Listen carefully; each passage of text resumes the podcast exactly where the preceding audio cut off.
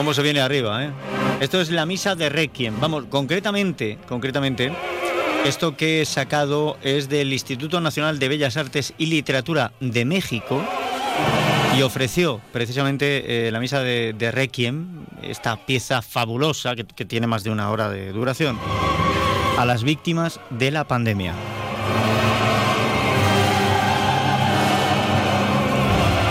Bueno, pues vamos a hablar de Requiem porque precisamente, precisamente, los amigos de la Orquesta Filarmónica de la Mancha se van a, Madrid, se van al Auditorio Nacional de Música para representar este Requiem de Giuseppe Verdi en el 150 aniversario de su estreno. Además, una obra que, que ya de por sí tiene cosa curiosa, porque entre Aida y Otelo distan casi 16, 17 años y en medio, en medio, que Giuseppe Verdi había seguido componiendo pero no ópera, de pronto hace esto, hace esta misa, este requiem.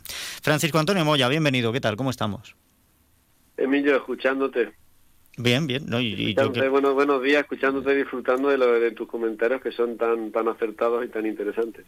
Bueno, eh, es que sabiendo que iba a hablar contigo y que luego me sacas curiosidades y tal de las piezas, digo, espérate, que me voy yo a documentar también. Y me he encontrado con eso, con que Requiem surge en un periodo en el que Giuseppe Verdi compondría lo que compusiera, pero había dejado las óperas aparte. Ya no, ya no quería, ya no le interesaba tanto el género, ¿no? No me interesaba, ya yo creo que había hecho todo lo que tenía que hacer eh, y cerró ese capítulo, pero sin embargo luego, fíjate, te voy a decir una cosa curiosa, que lo que le quedaba por hacer era nada más y nada menos que Otelo y Falstaff. Y fue un poco como pique con los veristas, con los que fueron profesores de, Puccini, Arrigo Boito y, todos estos que decían que Verdi ya estaba anticuado, que ya no componía como era la modernidad tal y cual, y dijo, ahora vais a llevar, ah. Vais a llevar frío, voy a escribir ahora... Sujétame el cubata, sujétame el cubata de verás. Sujeta, tal cual, un poco así, ¿no? Nuestro término manchego, nuestra terminología, pero él eh, hizo esas dos obras que son de carácter verista y que son impresionantes. Entonces el señor Arrigo Boito, etcétera, pues se lo tuvo que doblar la rodilla y decir, menudo maestro, menudo maestro. Entonces, claro, cuando precisamente después de Aida, fue cuando hizo el Requiem, que como muy bien has informado también, este, este año 2024 se cumplen 150 aniversario, 150 años, su 150 aniversario de su composición y estreno, porque una cosa es componerlo y otra es estrenarlo, pero amigo, estamos hablando de Verdi, y Verdi lo que hacía se tocaba, pero así de la noche a la mañana casi, porque era Verdi, por supuesto. Entonces lo acabó en 1874 y en 1874 eh, se estrenó en, en, una iglesia de Milán, que fue la iglesia que él quiso, por supuesto. Pero dicho todas estas cosas, que toda la gente le hacía la pelota a Verdi o la, le, le, de bondad, etcétera, además estaba muy metido en el, en el movimiento político, la unificación italiana, voy a contar ya una anécdota y así, como tú me has ilustrado, te voy a ilustrar a ti un poco y a los oyentes con esta cosa particular. vamos a contar una cosa eh, divertida, ¿no? Divertida, ¿no? Que es, por eso te digo que esto es la paradoja y el contrapunto. Mira, Emilio, Verdi hizo la prueba para el Conservatorio Superior de Milán para entrar a estudiar. ¿Tú qué crees, que le cogieron o que no? Seguramente no.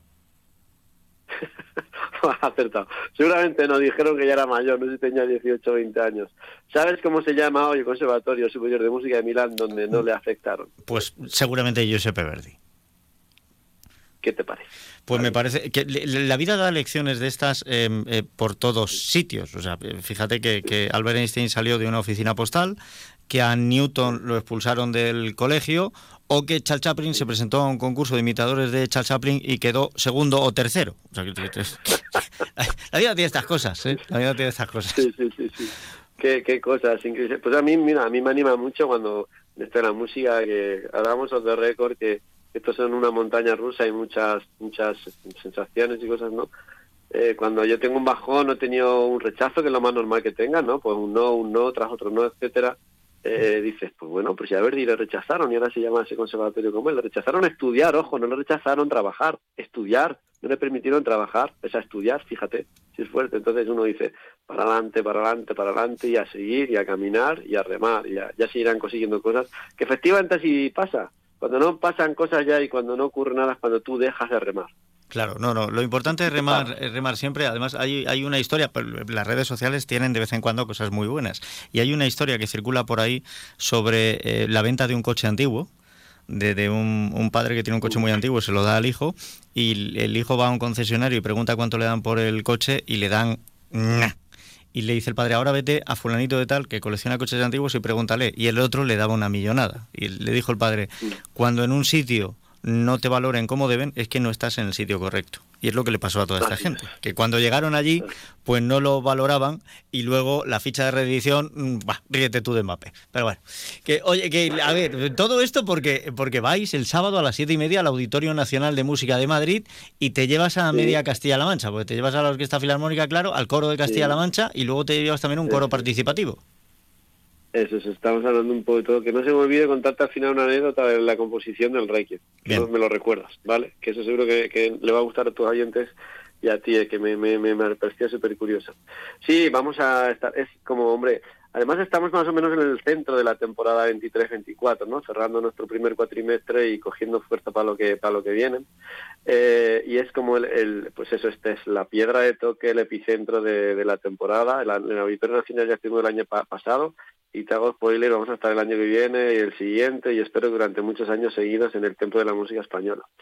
Pero claro, bueno, perdón, intentas buscar unas obras importantes, ¿no? Además este año, este caso era una obra importante y con una efeméride importante, ¿no? Revestida de eso. Y me lleva el coro de Castilla-La Mancha, efectivamente, con el cual trabajo mucho y me lleva además un coro participativo. ¿Por qué? Porque esta obra requiere de un orgánico coral, Emilio, grandísimo. Sí porque es alucinante la cantidad de voces que tienen que cantar para que aquello funcione y suene con la densidad que, que Verdi para, para hacer los coros celestiales. Los coros celestiales, si no tienes un montón de voces, no lo puedes replicar. Así que vamos 160, más o menos mitad y mitad de coro Castilla-La Mancha y de coro participativo, que eh, no lo hemos querido hacer solo como concierto tal, como cual, ¿no? Tal y cual, ya, que ya lo es, sino que este fin de semana pasado hemos tenido en Madrid un seminario, curso seminario con el maestro Esteban Urcelay, subdirector del Coro Nacional de España, que ha estado con los coros trabajando ahí pico pala y enseñando mucho y transmitiendo mucho sobre la obra. Eh, digamos entonces el, el, concierto está revestido de ese seminario, la orquesta estuvo ensayando en Madrid también con ellos como colofón del seminario y como guinda de todo este proceso de trabajo y de estudio nos vamos a subir al Auditorio Nacional eh, al Templo de la Música Española, eh, el auditorio más grande de España, pues este sábado. La Orquesta Filarmónica La Mancha, el Coro Castilla-La Mancha y cuatro fantásticos solistas jóvenes, pero una trayectoria increíble.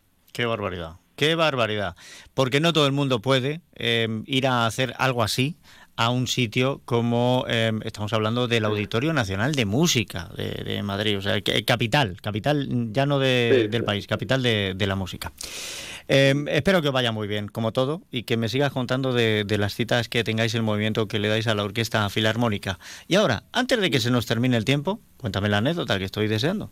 Sí, sí, sí, muchas gracias. Mira, eh, Rossini, el del sí. de Sevilla, muy, muy, muy amigo de Verdi, más, más mayor, Rossini, y estilo diferente totalmente, pero bueno, eh, se murió en 1867.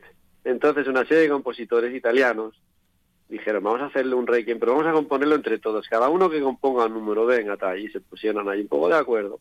Y Verdi hizo el último número del requiem de Rossini, que le llamó, que se llama Libera, Liberame. Entonces, eh, casi ya cuando lo tenían terminado y lo iban a estrenar, llegó, fíjate, un colega mío, Angelo Mariani, que era el director de orquesta, y empezó allí a, crear problemas total, que allí se lió un cisco, que diríamos, ¿no?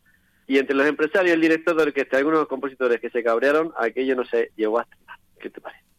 Oh, y cuando murió, unos años después, Alessandro Manzoni, amigo de Verdi, también eh, muy metido en el risorgimiento italiano, una unificación italiana, etcétera, etcétera, a finales del siglo XIX. Entonces, cuando murió era amigo suyo y dijo, ahora voy a hacer el Requiem, pero lo voy a hacer yo solo, porque con el director, que por cierto era su director de referencia, de cabecera, Angelo Mariani, que le dijo hasta luego, no le volvió a dirigir la palabra a la vida. Dijo, ahora lo voy a hacer yo solo, yo solo, y voy a hacer el Requiem entero dedicado a Alessandro Mazzoni, que murió en 1873, y fíjate, se estrenó un año después solo. Pero ¿qué hizo? Hizo mantener el Libérame de Rossini. Entonces, el Requiem, diríamos, ya estaba acabado, ya tenía la última parte, y lo que hizo fue todo hasta llegar ahí. Ah, qué maravilla. Qué maravilla. El Requiem de, Manzoni de Verdi, escrito por Verdi, acaba como acababa igual que el de Rossini que había escrito unos años antes. Qué bueno. Pues con esa anécdota. La anécdota esta, ¿eh? no, sí, sí, tanto y tanto y tanto que es interesante. hay que ver lo que sabes, lo que sabes aparte de dirigir, ¿eh? es, es impresionante. Nada, nada, me dice, esto es como leer y aprender continuamente, Emilio, es así, es así, ya está. Bueno, pues seguiremos aprendiendo también contigo. Que vaya muy bien el concierto y que siga la marcha de la Orquesta Filarmónica. Y que tú nos cuentes las cosas. Emilio, ah, te agradezco mucho. siempre, que pueden me dejen, siempre que pueden me dejen las contaré. Un abrazo fuerte. Un abrazo grande, Emilio. Hasta luego.